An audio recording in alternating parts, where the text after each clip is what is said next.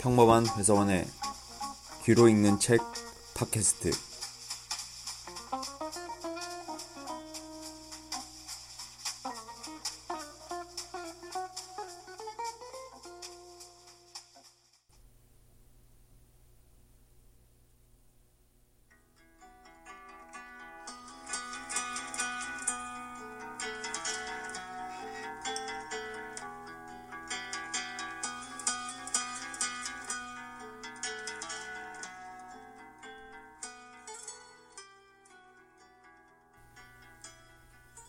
진짜 캐비어 먹어본 적 있어요?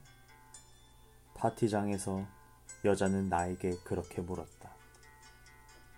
작은 비디오 회사가 주최한 파티에서 여자는 도우미 10명 가운데 한 사람이었다.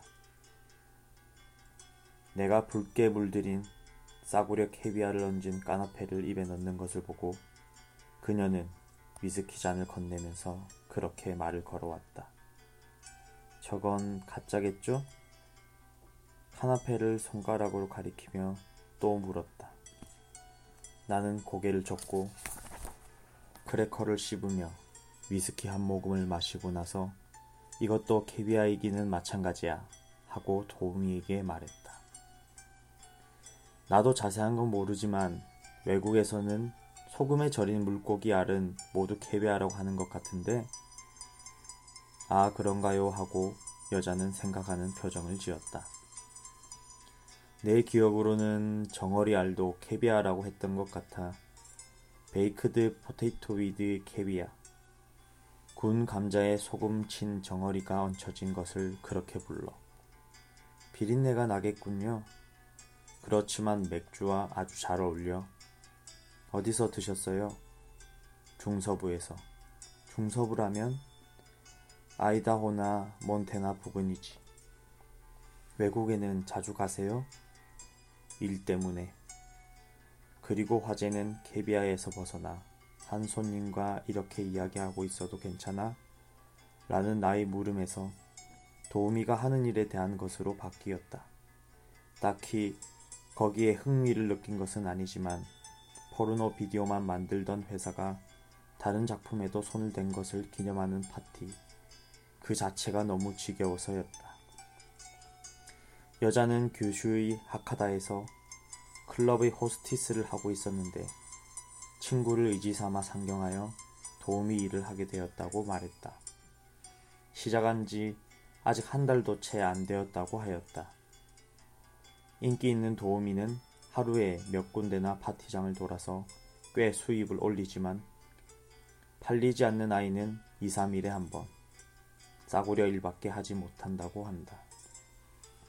싸구려 일은 어떤 건데? 하고 묻자 동창회 같은 모임이죠. 하고 여자는 말했다. 복장은 자신이 마련해야 하니까 그 비용이 만만치 않다는 것. 일본에서 구입할 수 있는 가장 싼 정장의 가격. 여성의 등급은 단순히 나이와 용모로 결정된다는 것. 따라서 자신은 화술이 필요한 클럽의 호스티스 쪽이 훨씬 어렵다고 생각한다는 것. 3년 일한 하카다이 클럽에서 배운 여러 가지 것들을 살리지 못하는 것이 애석하다는 것. 그런 화제를 그녀는 규슈 사투를 섞어서 이야기했다. 마치 대화에 굶주린 사람 같았다. 의논할 상대도 잡담을 나눌 만한 상대도 없기 때문일 것이다. 지금은 어디서 살고 있느냐고 묻자 친구의 아파트라고 했다. 마침 내 작업실과 같은 지하철 노선에 있어서 만나고 싶으면 전화하라고 명함을 건네주었다. 그날 밤에 전화가 걸려왔다. 나는 전화로 길게 이야기하는 걸 싫어한다. 밖에서 만나자고 하자 택시비가 없어요. 하고 여자는 취한 듯 꼬부라진 혀로 말했다. 이쪽으로 오시지 않겠어요? 친구 방이라면서 지금 없어요. 여행 갔어요. 지금 새벽 1시야. 잠이 오지 않아요. 하고 그녀는 말했다. 호스티스 일을 할 때 손님과 매일 아침까지 마시고 노는 것이 습관이 되어서 그런지 몸이 잠들어 주지 않아요. 아파트는 목조로 지은 사원 기숙사들이 늘어선 골목길 맨 구석에 있었고 쾌락이나 사치와는 전혀 상관없는 셀러리맨 가족들이 살기에 어울리는 5층 건물이었다. 오래된 건물이라 엘리베이터도 없었다. 계단에는 유아용 삼륜 자전거, 부서진 가스레인지, 끈으로 묶은 신문지 같은 것이 널브러져 있었다.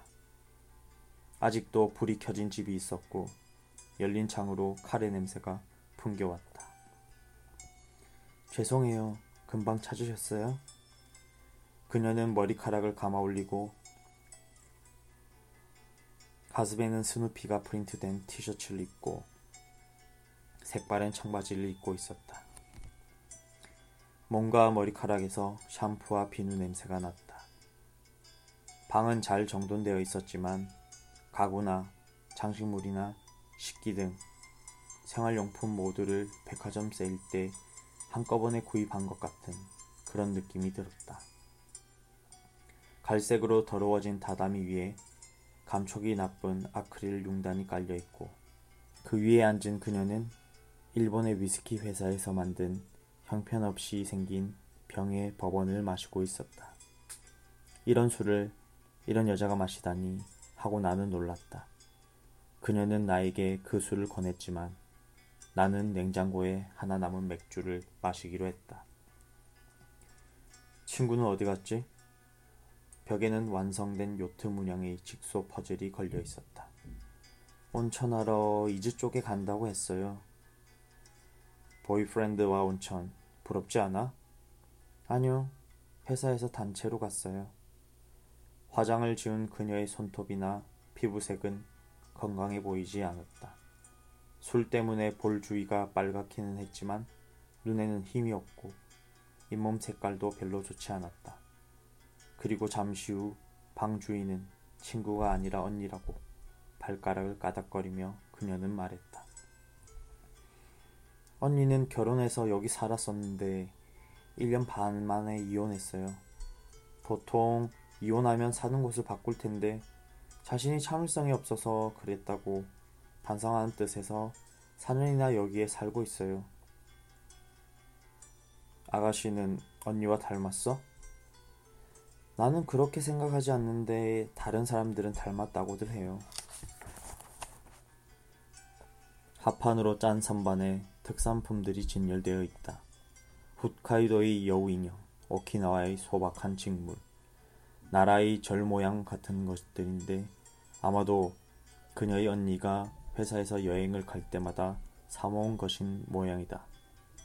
나는 관광지의 특산품 가게에서 이혼 경력을 가진 평범한 여자가 선물을 사는 것을 상상해 보았다. 무척 외설적인 광경이었다. 저 이런 말 한다고 이상한 여자라고 생각치 마세요. 나 술 기운도 좀 있으니까. 그런데 남자에게도 느낌이 오는 여자와 그렇지 않은 여자가 있나요? 섹스? 네. 응. 맞는 사람과 그렇지 않은 사람이 있긴 해. 그렇지만 어떤 사람과해도 나올 건 나오잖아요. 나온다고 다 좋은 건 아니지. 단순히 발산하는 것이 목적이라면 자기 손으로 하는 게 더 편하니까. 사실은 나 무척 겁이 많아요. 아시겠어요? 나이도 먹을 만큼 먹었는데 남자는 세 사람밖에 경험해보지 못했어요. 이상하죠? 좀 이상한 이야기지만 생리 때 섹스를 하면 어때요? 어떻다는 건 남자는 그래도 괜찮은가요? 나는 싫어해. 그렇지만 상대 여자를 정말 사랑한다면 관계없을 거야.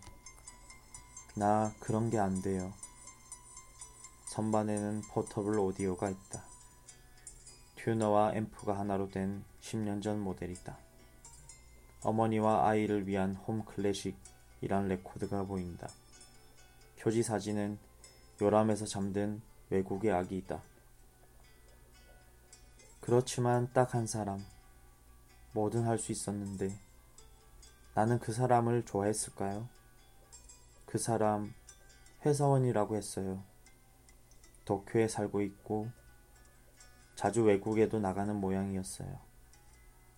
입으로 하는 거 남자가 좋아하나요? 그런 건 모두 처음이었어요. 클럽의 동료들은 부인도 있고 애도 있는 사람이니까 그만두라고 했지만 오래 사귀었나? 사귀었다고는 해도 한 달에 한두 번 하카다에 오는 것 뿐이었으니까.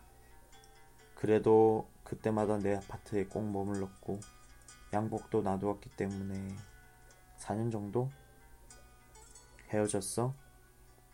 이상한 이야기지만 나 생리 중이어서 그냥 입으로 해주었어요. 그랬더니 생전 처음이라고 정말 좋아했어요. 너무 기뻐하는 거예요. 캐비아를 주더군요. 진짜 캐비아는 사고 싶어도 살 수 있는 곳이 별로 없다는 거예요. 뉴욕에서 샀다고 했어요. 그녀는 냉장고에서 사온스 병에 든 캐비아를 들고 왔다. 이거 진짜예요? 소비에트산 짙은 회색의 알이 가득 든 진짜였다. 이건 뉴욕의 면세점에서 사도 200달러는 할 거야. 내가 그렇게 말하자 그녀는 정말 기쁜 표정을 지었다. 그리고 스푼을 가져오더니 뚜껑을 열려고 했다. 뭘 하려고? 먹어요. 소중하게 간직하는 거 아냐? 그녀는 내 말을 무시하고 스푼 손잡이로 뚜껑을 열어버렸다. 5년 전 건데 먹어도 될까요? 소금에 절인 거라 괜찮을 거라고 하자 한 스푼 떠서 입안에 넣더니 이래 하고 중얼거렸다. 나도 5년 전에 캐비아를 먹었다. 조금 짰지만 캐비아 특유의 맛은 그대로였다. 어떻게 이걸 딸 생각을 했어? 라고 나는 물었다. 진짜 캐비아를 아는 사람은 처음 만났으니까요. 하고 그녀는 대답했다. 우리는 5분 만에 다 먹어치우고 그녀는 텅 빈 병을 깨끗이 씻어 여우 인형 곁에 놓았다.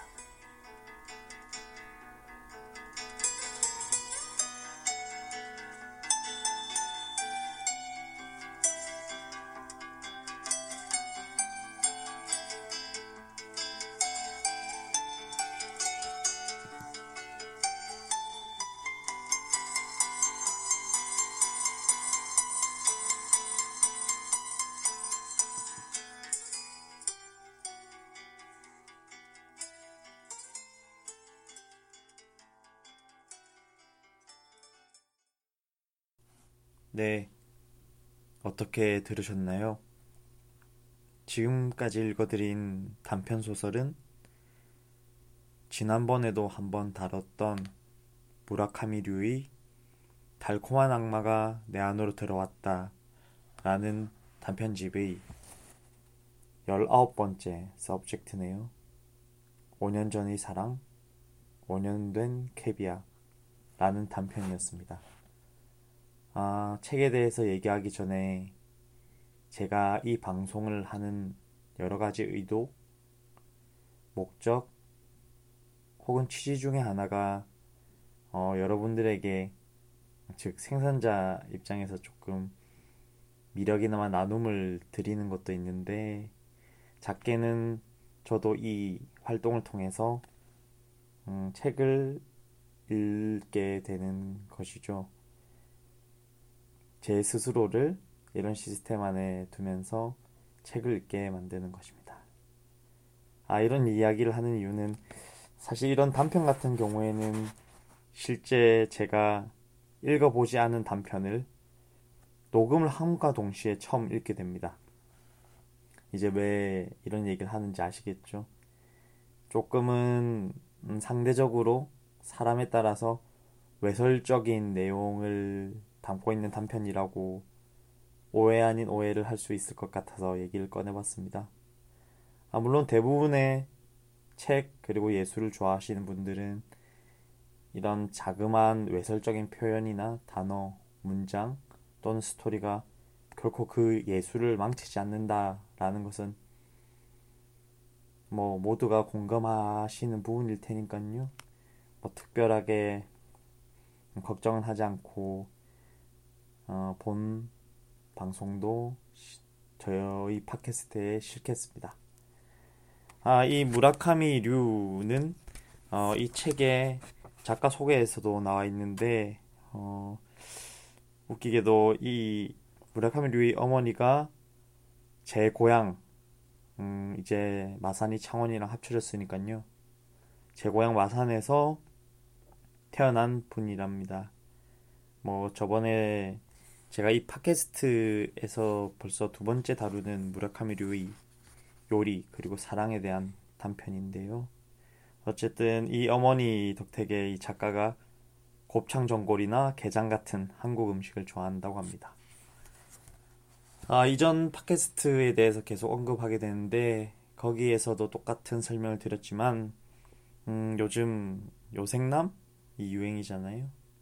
이런 요리 와 함께 사랑을 동시에 다루고 있는 그러한 단편들을 모은 책입니다. 달콤한 악마가 내 안으로 들어왔다이고요. 어, 관심 있으신 분들은 음, 이전 팟캐스트를 들어보면 좋을 것 같습니다. 이전 팟캐스트는 어, 내용이 그 제목 자체가 코트다주의의 밤은 요염하다라고 해서 노벨 퀴즈에 대해서 다뤘고요. 아마 본 소설보다는 조금 더 아련하고 달콤한 소설입니다.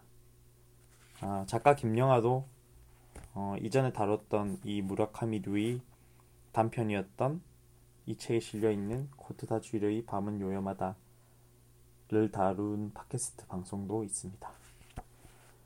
어, 결국 음, 오늘 다루게 된 이 방송은 이 단편 소설은 한 여자의 조금은 정상적이지 않다고 할 수 있는 조금은 그 불안정성의 삶에 문득 찾아온 한 남자와 기이한 사랑 혹은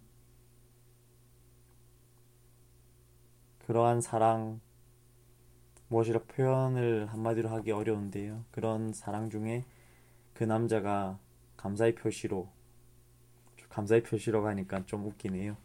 아무튼 감사의 표시로 죽어간 케비아 에 대한 내용이 함께 담겨 있습니다. 네. 여기서 방송을 마치겠습니다.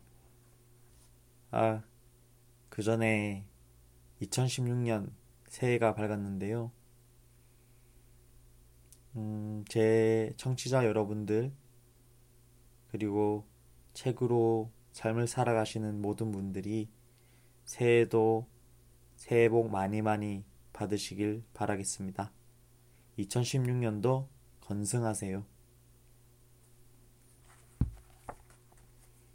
여러분의 삶에 따뜻한 흔적이 되길 바랍니다.